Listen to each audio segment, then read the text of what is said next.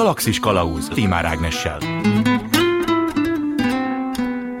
Kellemes délutánt kívánok, ez itt a Galaxis Kalauz 173. epizódja a mikrofonnál Tímár Ágnes. A múlt heti adásunkból kiderült többek között az is, hogy a titkos ügynökök a regényekben és a filmekben legalábbis sokféle csodára képesek. A poligráf átejtésén túl különböző kütyükkel el és feltűnhetnek, ahogy küldetésük megköveteli.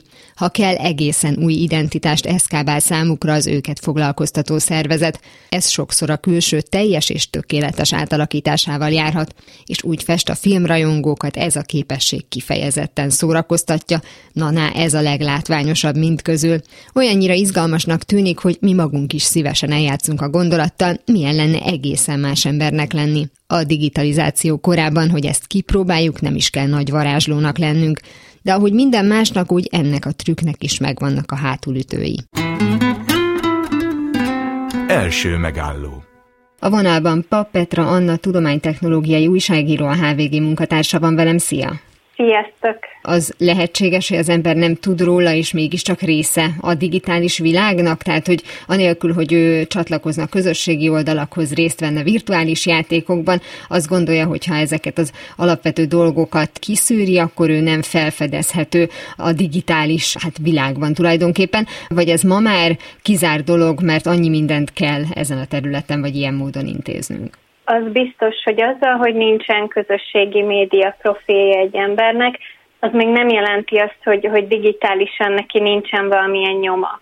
Hiszen ha csak arra gondolunk, a közigazgatási ügyintézés során például, ahol már elérhetőek digitális szolgáltatások, ott valamilyen nyoma marad az embernek. Tehát teljesen elbújni az internet elől nem lehet, az egy része, hogy igen, közösségi média profilja valakinek nincsen, tehát mondjuk nincsen róla kép, de ha én fizetek bankkártyával, ha nekem okostelefonom van, akkor valahogy így is, úgy is, ha más nem anonimebb módon, de lesz rólam valamennyi digitális adat. Tehát, hogyha mondjuk minket ez zavar, és azért nem csatlakoztunk közösségi oldalakhoz, mert azt gondoljuk, hogy csak így marad valamilyen digitális lábnyomunk, és nem csak olyan módon, ahogy ugye te is említetted, akkor utólag ez bármilyen módon törölhető? Tehát azzal, hogyha én már bankkártyával fizetek, és netbank szolgáltatást használok, és az általad említett példáknak is a részesévé válok, akkor én visszamenőleg azt már nem tudom semmisíteni, nem tudom eltüntetni magam a digitális világból abban a részében, hogy egy bizonyos vállalat, aki digitálisan kezeli az adatainkat, az nyilván van ott a GDPR, és az ilyen jogi szabályozások mentén lehet töröltetni, de igazából csak azzal tudjuk azt elkerülni, hogyha középkorszerű életet élünk, és egyáltalán közelébe sem megyünk ilyen dolgoknak, és nem használunk ilyen szolgáltatást, de inkább az a kérdés, hogy miért szeretném, miért lenne nekem jó, hogyha ennyire eltűnnék. Tehát miért zavar engem, ha mondjuk van rólam egy nagyon kis digitális tartalom mondjuk az online vásárlásaimmal. Tehát az mindig kérdés, hogy valaki miért akar ennyire mondjuk elrejtőzni a világ elől. És erre, mert korábban volt egy cikked, amiben foglalkoztál ezzel, hogy uh-huh. hogyan lehet eltűnni a digitális világból, arra találtál, vagy kerestél választ, hogy egyébként miért van bennünk ez a hát félelem, vagy vágy, hogy ne legyünk szem előtt, hogyha valaki beírja nevünket a Google-ba, akkor ne találjon semmi ránk vonatkozó információt sok dolog lehet. Igazából egy átlagos embernek, egy átlagos életvitellel nyilvánvalóan nincs arra szüksége, hogy ne látszódjon az interneten, sőt, pont, hogy szeretnénk látszódni az interneten, mondjuk meg szeretnénk találni a családunkat, a régi osztálytársainkat, tehát hogy ez maximum annak lehet cél, akinek valamilyen mögöttes szándéka van azzal kapcsolatban, hogy teljesen eltűnjön, vagy hogy más személyazonosságot vegyen fel mondjuk. Vagy ha mondjuk nincs is feltétlenül rejtegetni valója, de elvi okokból gondolja azt, hogy már pedig senki ne tudja, hogy ő neki melyik a kedvenc édessége. Mert ugye azzal is találkozunk, hogy a remekül működő algoritmusoknak köszönhetően körülbelül két kattintásunk után már pontosan tudják, hogy milyen reklámokat kell elénk tárni, és az emberekben kialakul egy ilyen talán automatikus félelem vagy tartózkodás a dolognak ettől a részétől. Az, hogyha ez egy ilyen mértékletes tartózkodás, és mondjuk olyan formában valósul meg, hogy hát felmegyek mondjuk a Facebookra, vagy bármilyen közösségi oldalra, legyen az Instagram, vagy Twitter, vagy valami, de kicsit változtatok a nevemen, vagy nem rakok föl igazán közeli profilkép. Ezeknek van szerinted bármi jelentősége, vagy ez csak olyan önmegnyugtató óvatoskodás? Itt szerintem szét kell választani a két dolgot. Egyrészt van a digitális adatainknak egy olyan része, amit nyilván van ezek a big tech cégek kezelnek. Például, amit említettél, hogy olyan csoki reklámot dob fel, amit tudja, hogy én mondjuk vásárlok, fogyasztok, szeretek. Ez egy nagyon más része az adatainknak, mint az, hogyha mondjuk én rákeresek valakire, és van róla egy mondjuk kellemetlen kép, vagy egy cikk róla, ahol nem feltétlenül tüntetik fel őt pozitív színben, és mondjuk azzal érnek vissza, az megint egy más dolog. Én úgy gondolom, hogy egy átlag felhasználó általában arra gondol, hogy róla ne legyenek igen ilyen képek, cikkek, írások fent róla, és az már egy ilyen sokkal mélyebb dolog, hogy, hogy valaki megszünteti azokat a digitális vásárlásokra, meg minden ilyesmire vonatkozó adatait, de szerintem az, hogy mi tudatosan teszünk érte, hogy, hogy mondjuk ne legyen fönt rólunk olyan sok kép, ez kicsit önnyugtatás is, és maximum arra jó, hogy akkor talán kevesebb ember tud ezzel visszélni, de ilyen például az, hogy ugye a gyerekekről nem tesznek föl képet, most már sokkal tudatosabbak a szülők azzal kapcsolatban, hogy kiskorú gyerekeiknek mondjuk vagy elfordulva, vagy kitakarva mutatják az arcát. Ez már egy lépés a felé, hogy a gyerekről 18 éves koráig ne legyen kezelhetetlen adatmennyiség az interneten, ami, ami akkor került föl, amikor még cselekvőképtelen volt. Tehát, hogy szerintem nagyon fontos ezt szétválasztani, és nyilvánvalóan az ember megpróbálja az olyan információkat, amikkel mondjuk egy átlagos másik felhasználó visszaélhet. Tehát ha mondjuk én rákeresek valakire a Facebookon, klasszikus eset, elmegy nyaralni, ezt szinte élőben posztolja, és akkor valaki kirabolja addig a házát, mert tudják, hogy éppen oda van. Tehát, hogy van a visszaélésnek és a félelemnek egy ilyen rész, hogy persze ez, ez természetes, és ez jó, hogyha amúgy tudatosan kezeljük. A másik része az pedig már én inkább egy kicsit paranoiának érzem, amikor valaki a többi adatát is leszeretné szedetni. Ugye hírességeknél, félhírességeknél szoktuk látni azt, hogy kicsit máshogy írják a nevüket, hogy tényleg csak a, a közeli hozzátartozóikkal legyen valamiféle kapcsolatuk, hogy ismeretlen emberek ne feltétlenül zargassák őket nap mint nap, ami szintén abszolút érthető. De hogyha mondjuk maradunk ennél a példánál, hogy regisztrálunk, mert ott akarunk lenni, mert ahogy te is mondtad, meg akarjuk találni mondjuk a régi osztálytársainkat, picit óvatosak vagyunk, tehát nem töltjük ki annyira ezt az adatlapot, csak kevés képet rakunk föl, kicsit változtatunk a nevünkön. Tehát, hogy ha mondjuk ez elkezd valamelyes jellemzővé válni, akkor lehet látni egy olyan képet, hogy a virtuális világban az a profil, ami fönt van rólunk, most arra egyre kevésbé fog hasonlítani a, a valódi önmagunkra. Szerintem azzal, hogy kevesebb ilyen mikroinformációt nevezzük ezeket az adatlapi információkat ennek, az, hogy kevesebb mikroinformációt teszünk fel magunkról, az szerintem attól még nem fog sérülni az, hogy mi mondjuk nem teljesen önmagunkat fogjuk adni azon a felületen, mert én úgy gondolom, hogy a digitális identitásunknak csak egy része az, hogy milyenek vagyunk a valóságban. És itt most arra gondolok, hogy a digitális identitásunknak talán teljesen mindegy egy bizonyos szinten, hogy nem tudom, hogy a valóságban mi milyen csokit szeretünk, vagy éppen hova jártunk iskolába, ott szerintem lehet, hogy más adatok lesznek a fontosak. Most még én úgy gondolom, hogy ezekkel a Facebook adatlap-szerű közösségi médiával itt erre van téve a hangsúly, kicsit olyan, mint egy ilyen életrajz-szerű dolog, de amikor majd a Web3-ba leszünk egy közösségi médiában, akkor ott már nem adatlapokkal fogunk kommunikálni egymásnak, vagy nem adatlapok mentén fogjuk megtalálni egymást, de ez is majd át fog alakulni, ez, ez még talán a, ez, a, ez az adatlap-szerű, CV-szerű dolog, ez még talán a a, ennek a papírformának lényegében az átörökítése, de ha majd kicsit fejlettebb lesz ez a technológia, akkor talán el fogjuk hagyni ezt a, ezt a régi hagyatékot lényegében. És akkor a következő, vagy a sokadik lépés az már a digitális avatárunknak a megalkotása, ami szintén csak valamelyest fog ránk hasonlítani?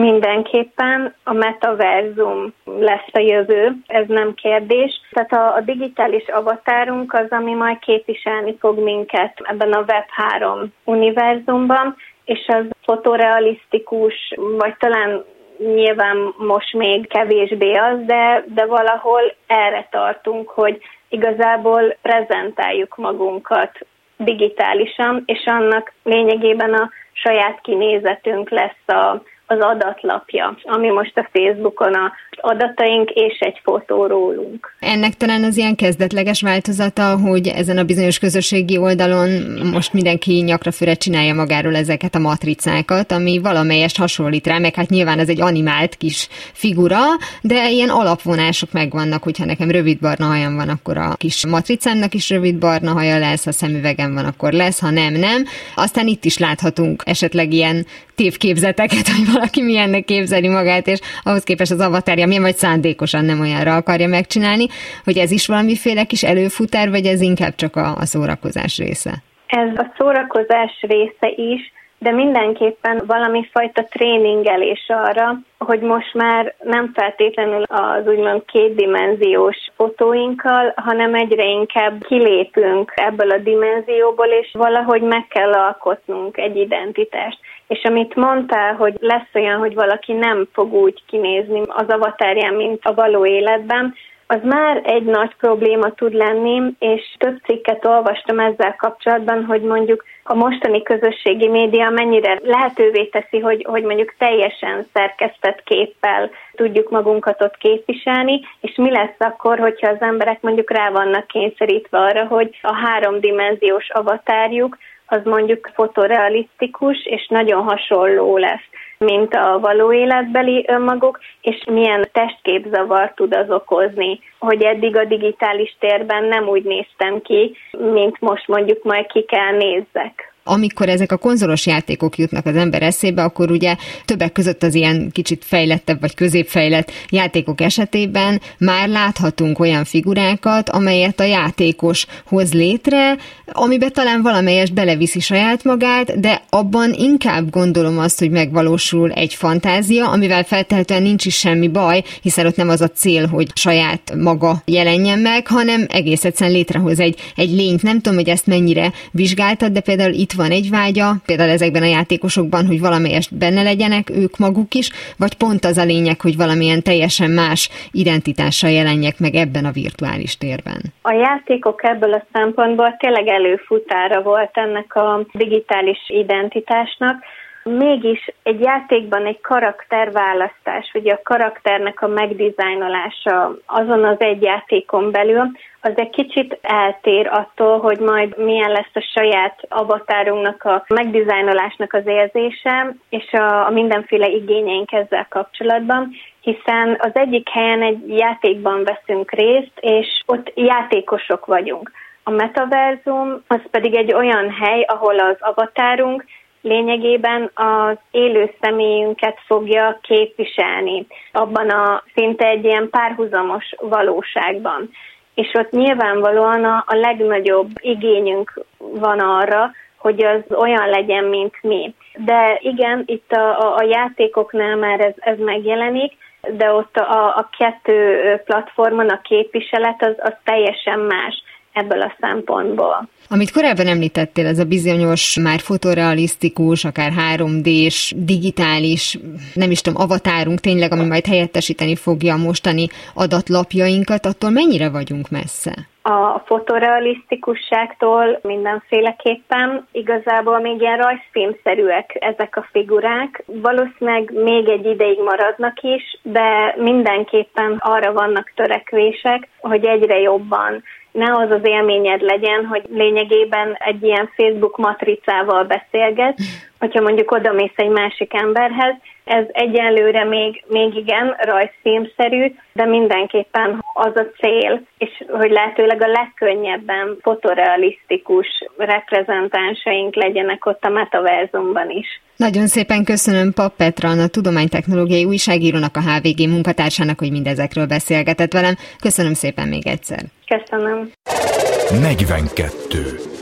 Mihez is tudjátok, hogy mi a kérdés, érteni fogjátok a választ is. Egy dolog fantáziálni egy másik külsőről, egy másfajta életről, és egy másik a szerint is gondolkodni, hogy hol húzódik meg a határ, és egyáltalán a fantáziálás lehet-e ártalmas, vagy épp hogy létszükséglet, erről is beszélgetünk a folytatásban. Második megálló. A vonalban Estót Márta Kócs van velem, szia! Szia! Hát egyszerűen szólva a fantáziálás, a képzelődés, álmodozás lesz a, a mai témánk. Ez egy rossz dolog, jó dolog, kell egyáltalán minősíteni? Hát a fantáziálást érdemes inkább kategorizálni, mint minősíteni, ugyanakkor benne van persze a minősítés is akaratlanul. Beszélünk egy pozitív fantáziálásról akkor, amikor például a vágyainkat fejlesszük magunkban, vagy amikor álmodozunk, és az álmainkban ugye sok a fantáziálás. A fantáziálás az az, ami a realitástól, a jelen pillanatnyi realitástól egy picit el van rugaszkodva, vagy egy távlati célról fantáziálunk, és ugye a szép-szép rózsaszín kis felhőbe építjük. Mindenféleképpen pozitív akkor, amikor ebbe bele tudunk pihenni, ebbe bele tudunk helyezkedni, akkor a belehelyezkedésből származik egy nagyon jó hangulat, egy ilyen feldobott lelki állapot, hisz egészséges mértékkel, és aztán van a negatív fantáziálás, de szakmailag fantázia létrának is hívjuk, amikor belső párbeszédünk alkalmával, a feltételezéseinkkel egyre megyünk feljebb, feljebb. Azt hiszem, hogy ő azt hiszi, hogy, és akkor az érzéseinkben viszont a negatív spirálban meg egyre lefele kerülünk.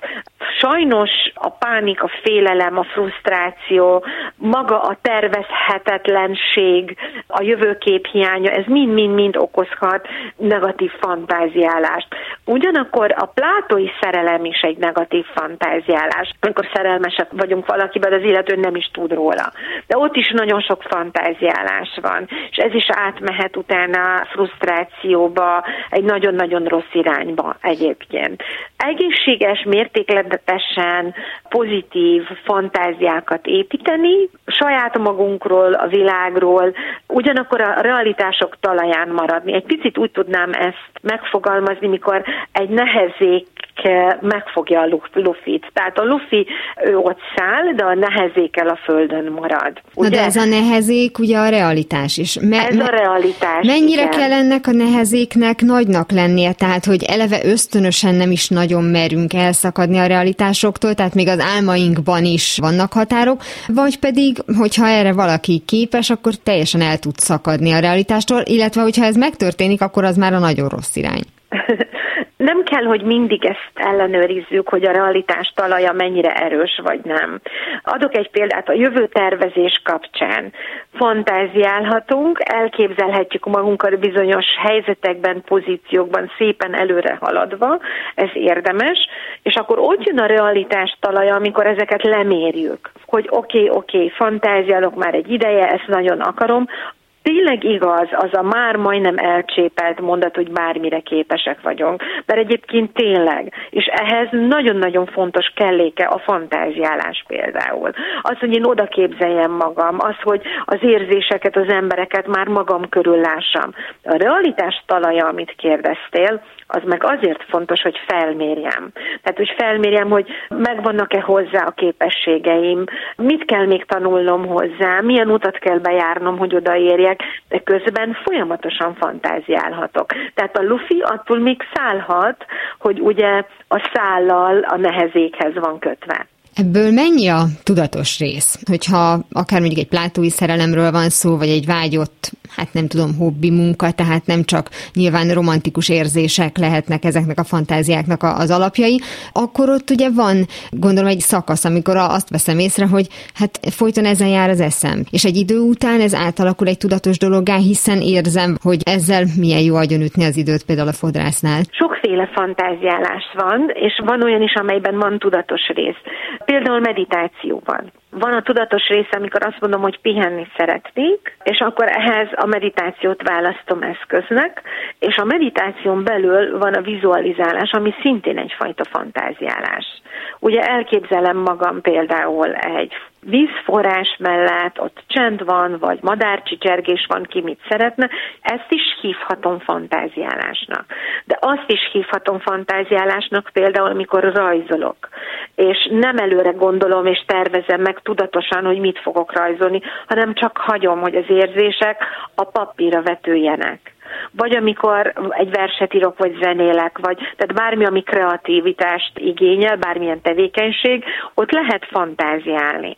És ugyanakkor megvan az a tudatos rész, amikor leülök, és azt mondom, hogy megtervezem most például a Seychelles szigeteki nyaralásomat, mert régóta fantáziálok rajta, hogy én ott leszek, és ott hogy fogom érezni magam. És ez nagyon befolyásolja egyébként a minőségét a terveinknek. Mert hogyha a fantáziálás van benne, és pozitív töltődés, és nem csak a töltődés, hanem a töltet is, tehát amit beleteszek a tervezésbe, akkor ez jól fog sikerülni. Tehát mindenféleképpen a tudatosságban, ha engedünk fantáziálást, akkor segít abban, hogy egyrészt, hogy jobb legyen a motorban az olaj, másrészt, hogy az odaérkezés nél, meg az oda úton is sokkal pozitívabb energiáink és érzéseink legyenek. Amíg ugye tart a fantáziálás, az egy nagyon kellemes állapot, hogyha túl sok vagy elég hosszú időt szánunk arra, hogy nagyon részletesen kifantáziálgassuk magunkat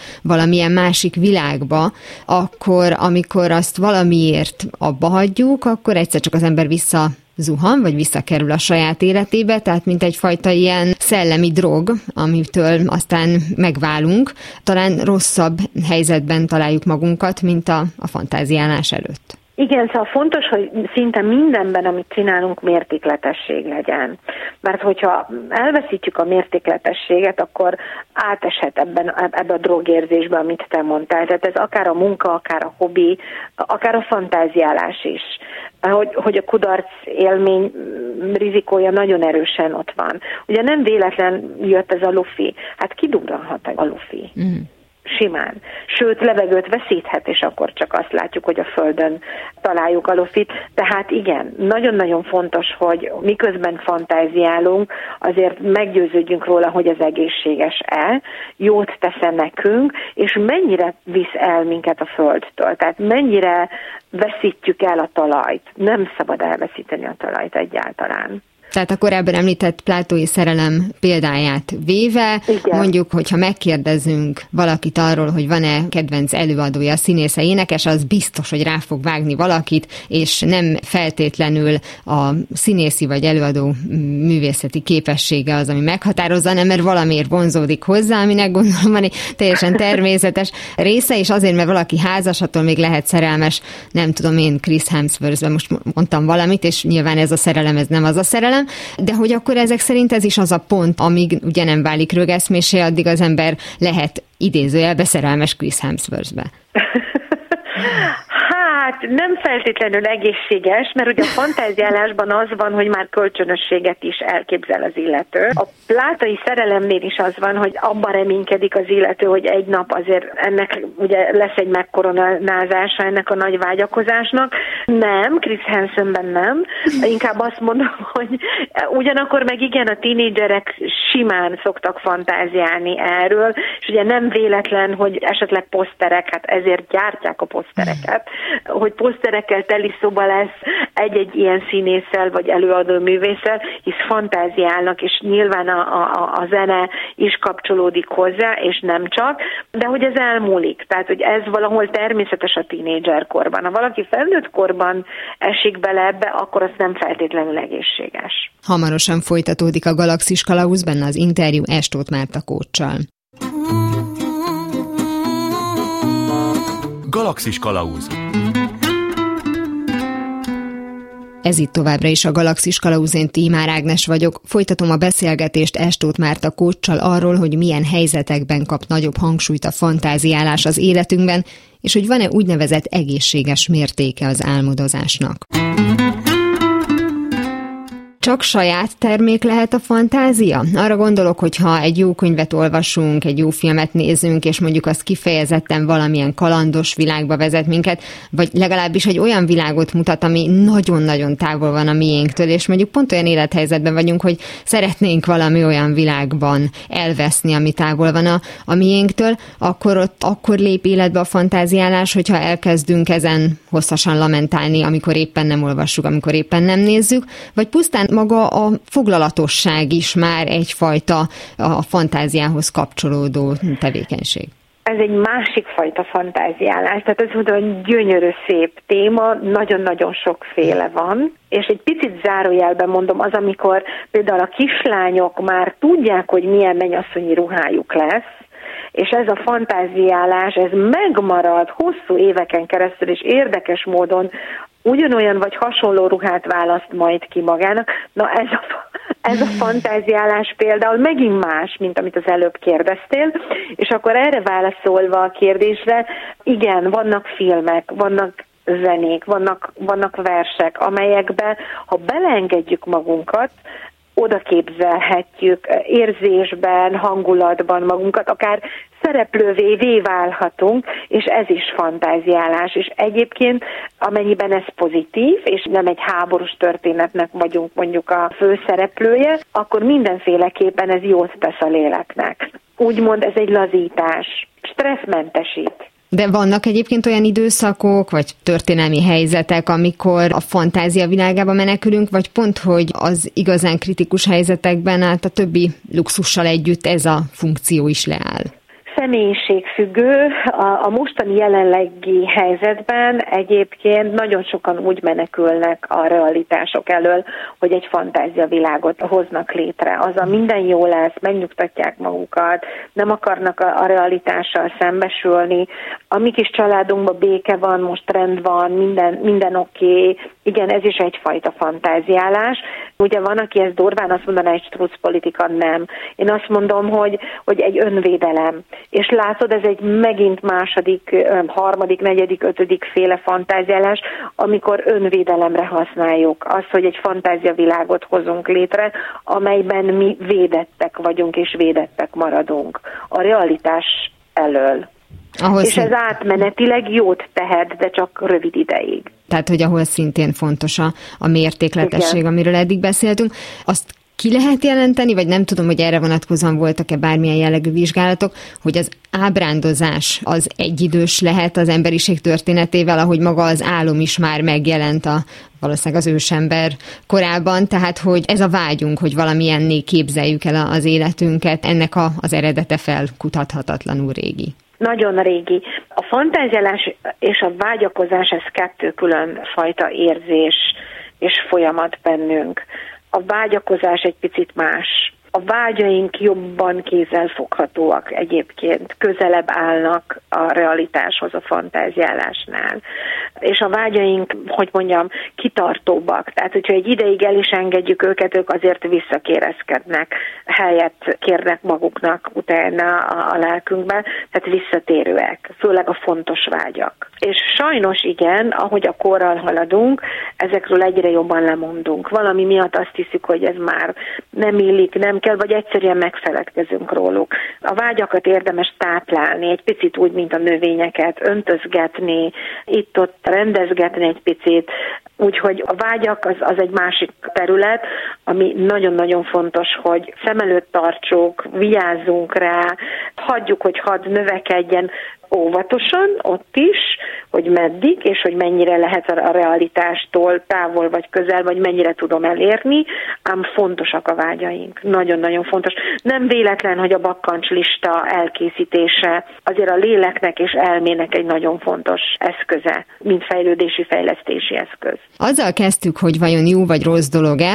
mármint maga a fantáziálás, de azt jól érzi az ember, hogy magának a fantáziának, az ábrándozásnak van egy ilyen rej rejtőzködő jellege, vagy egy olyan magánszférába tartozó jellege, ami tényleg csak ránk tartozik, hát esetleg mondjuk a legközelebbi barátainkkal megoszthatjuk, de valójában ez a mi ügyünk. Kétféle módja van annak, ahogy a fantáziálásunkkal bánunk. Az egyik az az, hogy nyilvánvalóvá tesszük mások számára. Adom példát az idősödő hölgyek, amikor a plastikai műtétekhez nyúlnak, és egyre inkább kislány ruhákban öltözködnek. Ugye itt egy fantáziálásról is van szó többek között egy fantázia világról van szó. És férfiak, Aztán, ki ne hagyjuk. És fér, férfiaknál ugyanez, ugyanez a plastikai műtét, túlzottan sokat járok a terembe, egyre inkább a testemet, amikor a tükörben nézek, nem úgy látom, amilyen ő valójában, hanem a fantáziálásaimban sokkal fiatalabbnak látom, és képzelem magam, és így is viselkedek. Tehát, hogy van egy ilyen, ez a mások számára is nyilvánvalóvá teszem, hogy én nem, nem a realitásba élek, ami egyébként mondjuk a személyigazolványomban van írva, vagy amely, amely létezik, hanem létrehoztam, de itt is látod, tehát a fantáziálásból átment a vágyaimba, majd a realitásaimba. Nem egy hölgyet ismerek 48-50 fölött, aki úgy öltözködik, mint egy 16-18 éves, és nem csak öltözködik, hanem annyi plastikai műtétet hajtott végre, hogy ők abba a világba maradtak, vagy szeretnének lenni, ahol a 16-18 évesek. Tehát egy fantázia világban vannak. Az már mondjuk más kérdés, hogy a saját 16-18 éves kori világát vá, vá, igen, így vagy van, a jelenlegi. Uh-huh. Legtöbbször az van, hogy a máséba, nem a sajátjába. Tehát uh-huh. nem azt éli újra, ami ő volt, hanem ami szeretett volna lenni. És innen jön az, hogy ez fantáziálás, amire ugye a fantáziájában van, vagy szeretne tartozni. És aztán van a másik, a rejtett, ugye a saját kis fantáziáink, és ide tartozik egyébként az erotika, szex is, a munka is, az élet minden egyes területe nem feltétlenül fogjuk megbeszélni másokkal. Hát figyelj, most tényleg adjak egy gyors példát. Én, én nagyon-nagyon régóta fantáziálok arról, hogy, hogy szeretnék Baliban lenni, meg élni, meg mit tudom én. De soha nem tettem semmit annak érdekében, hogy oda eljussak. Ez egy fantáziálás, ez egy fantázia világ, hogy ott mennyire szép és jó lehet, ugyanakkor, hogyha meg a realitást meg kell fognom, akkor biztos, hogy nem oda veszek jegyet. Mert a fantázia világomban ott valahol ott hogy jó álmodozni, tudod? És az álmokra meg szükségünk van. Tehát egész egyszerűen van egy olyan része is, hogy azért nem akarom megélni az álmaimat, vagy azoknak egy részét, mert tudom, hogy az nem olyan lesz, és ezeket inkább akkor megőrzöm magamnak, hogy tökéletes Vagy, maradjon. nem olyan lesz, igen, nem feltétlenül, mert félek, hogy nem olyan lesz, hanem mert akkor az már realitásá válik. Mm-hmm. Miközben meg szükségünk van álmokra. Figyelj, ha, ha összejön Bali, akkor menj el, és akkor legfeljebb körbenézel, biztos van más olyan hely, amiről utána tudsz megint ábrándozni. Figyelj, hosszú a bakkancs listám egyébként nekem. Én ajánlom mindenkinek, hogy, hogy egyébként egy nagyon szép családi játék összeállítani mindenkinek külön, hogy ne lássák a családtagok a bakkancs listát, és este vessék össze, nézzék meg, és bontsák is szépen külön, hogy mi az a fantázia, ami csak a fantázia, mi a vágy, és mi az, amit mindenképp meg szeretne élni. Ugye három részre lehetne bontani, és a mindenképp át szeretné élni, meg akarja valósítani, az érdekes lesz, hogy, hogy van-e közös pont a családtagokkal. És ha van közös pont, a, igen, akkor lehet, hogy érdemes akkor elgondolkozni. Nosza. Hát akkor nosza, tessék elindulni, igen, megvalósítani, persze. Nagyon szépen köszönöm Estót Márta Kócsnak, hogy beszélgetett velem a fantáziálásról. Hálásan köszönöm, és nagyon szép tavaszt kívánok mindenkinek. Legyen úgy. Toto, azt hiszem már nem Kenzeszben vagyunk. A fantáziálás legyen bármilyen jelentéktelen vagy ártatlan is a legbensőbb magánügyünk. Mi döntjük el, hogy kinek a számára tesszük elérhetővé, láthatóvá. Mintha az álmodozáshoz mindenképpen társulna valamiféle rejtett üzemmód lehetősége, mint egy képzeletbeli zseb, amelynek tartalma jó esetben csak ránk tartozik, az már más kérdés, hogy a zseb luxusa nem mindenkinek adatott meg a történelem egyes korszakaiban. Harmadik megálló. A vonalban Kovács Melinda divattörténeti blogger van velem, szia! Szia, és üdvözlöm a kedves hallgatókat is. A zseb azért is érdekes viselettörténeti kis részlet, mert azzal együtt, hogy nem látszik, úgy látszik, hogy mégiscsak nagyon sok üzenetet hordozhat magában, vagy mindjárt kiderítjük, hogy hordoz-e valami üzenetet. Hogyha megnézzük az ő történetét, a létrejöttének, kialakulásának a történetét, akkor az első perctől kezdve valamilyen módon kialakították női és férfi viseleteken, vagy később jöttek rá, hogy ez nem feltétlenül csak egy magunkkal hurcolt kis egység lehet, amiben hordjuk az értékeinket, hanem részese lehet a viseletnek, tehát hogy hogyan jelent meg először. Először a férfi ruhákon jelent meg a zseb az 1600-as évek közete vége feletáján, úgyhogy jó pár 400 éves történelemre visszanyúlik, és ez az a fajta zseb, ami bele volt varva a ruhába. De a női zseb, mint olyan, létezett, ami különálló volt a ruhától, egy ilyen köpper szallagra, egy ilyen hatalmas nagy zsákocska rá volt varva, egy jó hosszú nyílással középen, és a ruhának, a szoknyának a varratát fölül nem varták össze, és azon keresztül be tudtak nyúlni a hölgyek a zsebük alá. Az, hogy be legyen varva a ruhába a zseb, az a 19. század elején kezdett el kialakulni ugyanúgy a nőknél is, de megmaradt ez a különálló zsebecske is még egy jó darabig. Tehát mielőtt még ugye a kis erszények voltak, akkor volt egy olyan zsebnek látszó valami, ami nem is zseb volt, hanem tényleg csak zsebnyílás volt a ruhán, és akkor az alatt igen. volt egy erszény igen, igen, igen, igen. Tehát volt az erszény is, mondjuk ilyen kis érméknek, apróbb tárgyaknak, és volt ez a zseb a ruha alatt, ami nyílással lehetett benyúlni, ez viszont hatalmas nagy volt, tehát akkor, hogy akár egy üvegbor vagy egy kiló kenyér is belefér ez az az időszak volt, amikor volt akkora nagy a ruha is, hogy ez nem volt feltűnő. Igen, igen, igen, uh-huh. igen, ez kifejezetten mondjuk a napóleoni időkig tartott, amikor a nagyon szűk, nagyon testhez tapadós, kis, apró amper ruhák jöttek divatba. Tehát képzeljen el most a kedves hallgató, ugyebár a közismert rokokó ruhát a hatalmas csípő kosarakkal, és ez úgy volt megalkotva ez a ruha, hogy nem egybe volt varva minden mindennel, hanem különálló részekből állt volt a szoknya, és azon volt egy felső ruha, a mantó. És ezt a mantót félre lehetett lökni a csípőkosár fölül, és alatta a szoknya mind a két oldalon úgy volt összevarva, hogy felül köpper szallaggal lehetett megkötni a szoknyát a derékhoz, és ahol ez a köpper szallag összeért, ott fölül nyitva volt hagyva a szoknya, nem volt végig a szalagig összevarva az oldalsó varlatrész, és ott be lehetett nyúlni. És az alatt úgy helyezték el ezt a hatalmas nagy zsebet, hogy azon a nyíláson keresztül nyílegyenes bele lehessen nyúlni. És oda tudtak a hölgyek mindenféle csecsebecsét, vagy akár egy üvegbort is eldugni. Hát, ha kell még napközben. Minden esetre a zsebtolvajoknak a helyzetét nem javította. Nem, nem. Viszont a kis erszényeket könnyen le tudták nyisszantani, hogyha nem figyeltek a hölgyek meg az urak, tehát az más tészta volt, de igen, ezek a benyúló zsebek, ezek nehezebbek voltak. Viszont szóba ejtetted azt, hogy volna ezeknek a zsebeknek valami üzenete. Gyakran ki is hímezték őket szép ilyen motivumokkal, virágokkal, mintákkal, illetve vannak olyan fennmaradt zsebek is, amik valamiért meglettek dátumozva, tehát 1780, és akkor alatta egy ifjú pár, tehát valószínűleg valami eljegyzés vagy esküvő alkalmából az illető hölgy úgy gondolta, hogy ráhímezi magát meg a szerelmét, tehát ebben az értelemben kidíszítették őket nagyon szépen, nagyon aprólékos bűmunkával. De azért ez milyen érdekes, hogy ami fontos üzenet volt a számukra, maguknak meg akarták őrizni, de igen. rejtve mások szemei elől. Igen, igen, igen, igen, igen, igen, tehát az életük apró részleteit néha így bele-bele hímezgették az alsó ruháikba, azokba a dolgokba, ami nem látszódott. Ha már szóba került az, hogy zsebmetszöknek szerencsére akkor kicsit nehezebb volt a dolguk, de mondtad, hogy a derékra illesztett erszényekkel már más volt a helyzet. Itt volt egy párhuzamosság egyébként, akár férfinői viseletben is, tehát hogy azért, mert a nőknek volt egy ilyen lehetőség, hogy a felső szoknya alatt rejtették ezt el, hogyha éppen olyan volt a ruhájuk, akár mondjuk kiegészítő vagy díszítő jelleggel is megjelenhettek ezek az erszények kívül. Igen, igen, főleg ahogy már említettem a Napóleon idején, akkor nagyon divatosak váltak a gyönyörű retikülök vagy ritikülök, ki hogy ejti vagy ível, ami közismerten Madame Pompadourhoz köthető, hogy ő kezdte el hordani ezeket a kis kézi szütyőkéket, táskákat, és ezek nagyon divatosak lettek ugyebár a 19.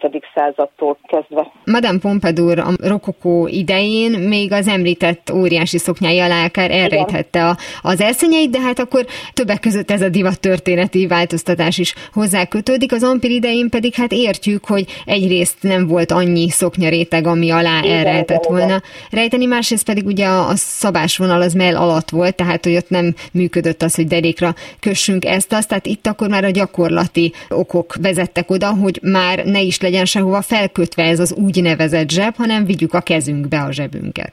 Igen, igen, és akkor ugyebár ezek a kis kézitáskák is egészen nagyok lettek, ilyen kis szütyőméretűnyek, hogy azokból is minél több minden elférjen.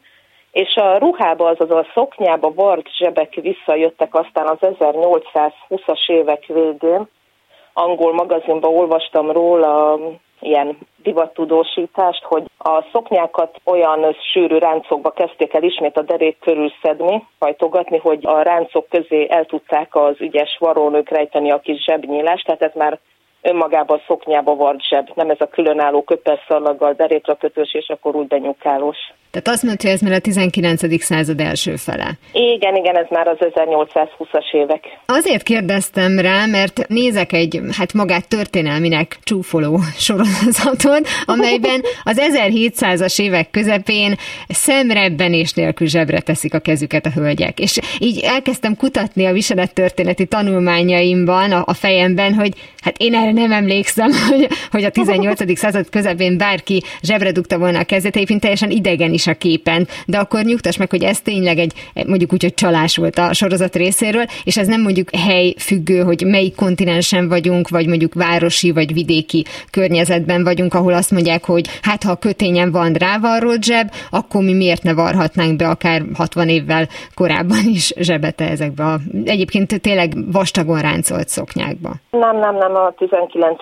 század előtt nem találtam még arra ilyen feljegyzést vagy fennmaradt ruhát, hogy be lett volna varva a női szoknyába a zseb. Egyébként a, a rávarrás viszont megjelent korábban, tehát az jogos, hogy látunk akár 16-17. századot idéző mondjuk filmekben háztartási viseletként, tehát ténylegesen kötényen rávart zsebet, vagy az is azért a tévedésnek a, a része? Az már lehetett, de a kötényt is inkább felhajtották, és akkor a felhajtás által képződött nagy részbe pakolták a ház körül szükséges dolgokat. Említetted, hogy mi mindent rejthetett ugye a zseb, mást és mást rejtett férfinál és nőnél. Nőknél tudom, hogy amikor a nők ruháján megjelentek ezek a kis sebek a női ruha derekakon vagy felsőkön, akkor abba a kis zsebórájukat rakták, vagy a kis szemüvegüket, lornyonyukat.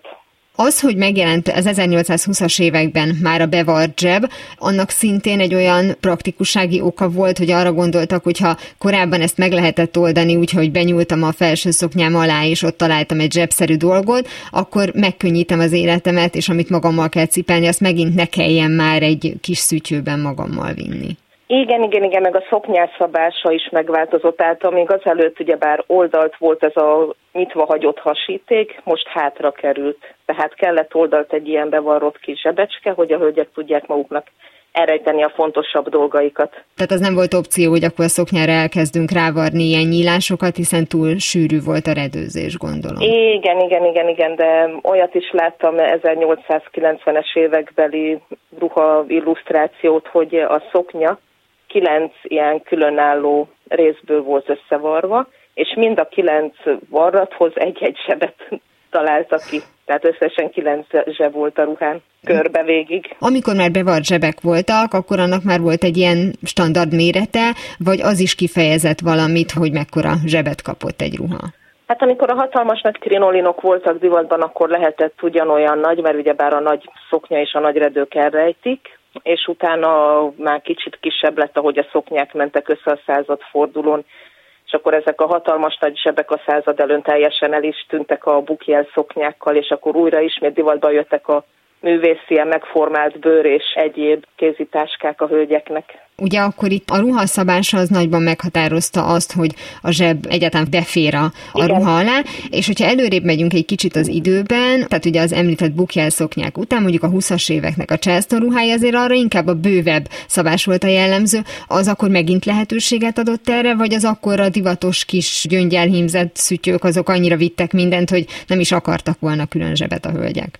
Felváltva megmaradtak egymás mellett, ugyebár kisebb zseb formájában a kis ruhákon elfért, de ami továbbra is megmaradt az a kézitáska, tehát az annak a divatja szerintem máig töretlen és a mérete az ugyebár annyiba változott, hogy a zseb gyakran ilyen díszítő elemként kívül jelent meg, és akkor a zsebnek a körvonalát körbehímezték, díszítették, meg ugyebár a férfi öltöny módjára szabott női ruháknál is az, ahogy a férfi öltönyökön elhelyezték a zsebeket, ugyanúgy a női ruhák öltönyszerű felsőjén is. A kabát akkor ilyen szempontból egy kivételt képezett, mert amint a női kabát is lehetőséget adott rá, akkor a rávart zseb az megtalálta ott a helyét. Persze, persze, igen, igen, tehát az fontos része maradt a női ruhának a zseb, csak ugyebár ahogy a női ruha ment össze, a zsebnek a mérete is kisebbedett, hogy éppen annyira, hogy már csak a kéz belefér meg mondjuk egy pénztárca, vagy valami ilyesmi, egy összehajtott papírlap. Említetted most egy perccel visszatérve még az 1800-as évek közepét, ahol ugye a krinolinba szépen el lehetett rejteni ezeket a zsebeket. Az alkalomtól függött egyébként, hogy melyik ruhába lehetett zsebet varni, tehát hogyha otthon volt valaki, tehát nem ment el, akkor nyilván nem vette alá az abroncsot, csak maga a nagyméretű szoknya volt adott, és akkor persze ott nem lehet zavaró az, hogy olyan póriasan van zseb azon a szoknyán, de volt olyan, hogy azért az elegáns ruhákra, hát abba mégse varjunk bele zsebet alapon, vagy végül is úgy voltak vele, hogy ha meg lehet oldani, akkor egy bálba is el lehet úgy menni, hogy van zseb a krinolin szoknyámon, úgyse látja senki. Igen, meg lehet oldani, persze, tehát ugyanúgy be lehetett vorni láthatatlanul a redők közé, és akkor el lehetett menni bálba is egy nagy sebbel. Tehát nem volt ennek valami illendőségi része, azért jutott ez az eszembe, mert ugye az első dolog, amit kell az ember megtanul, hogy zsebretett kézzel ne átcsorog, meg ne nyújts úgy kezet, hogy a másik kezed a zsebedben van, de lehet, hogy ez már csak a modern kor elképzelése. Igen, igen, ez többnyire már ilyen modern kori elképzelés, hogy zsebretett kézzel ezt nem illik, azt nem illik. Vannak olyan fotók és illusztrációk is, ahol a hölgyek is úgy állnak a kamera elé, hogy zsebretett kézzel. De nagyon jó pofák, meg vannak olyanok is, ahol a férfiak zsebretett kézzel áldogálnak, vagy üdvözlik a hölgyeket.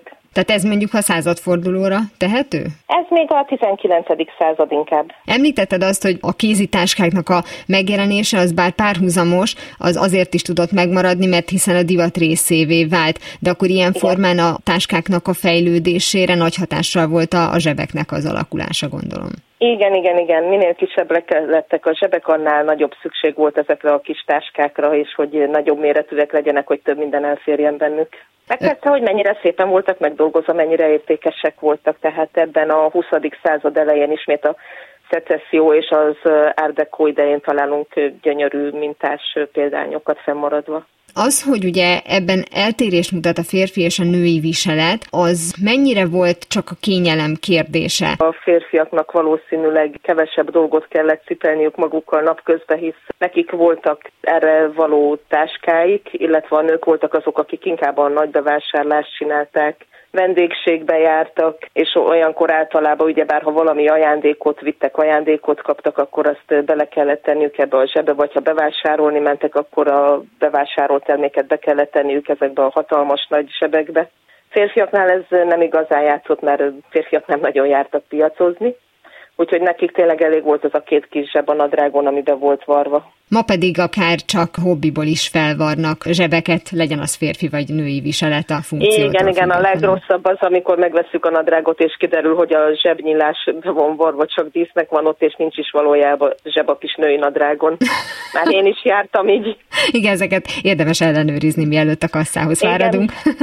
Nagyon szépen köszönöm Kovács Melinda divattörténeti bloggernek, hogy beszélgetett velem a zseb kialakulásának a történetéről. Én köszönöm a megkeresést. A végtelenbe és tovább. Mára ennyi volt a Galaxis Kalauz, jövő héten ugyanekkor találkozunk. Hamarosan archívumunkból visszahallgathatják a mai adást is, valamint most már podcast formában is elérhető a műsor. A Rádió és a Galaxis Kalauz Facebook oldalán további érdekességeket találnak, illetve ha még nem tették, iratkozzanak fel YouTube csatornánkra. Köszöni a figyelmüket a szerkesztő műsorvezető Tímár Ágnes. Viszont hallásra! Viszlát, és kösz a halakat! Ez volt a Galaxis Kalauz. Timár Ágnes műsorát hallották.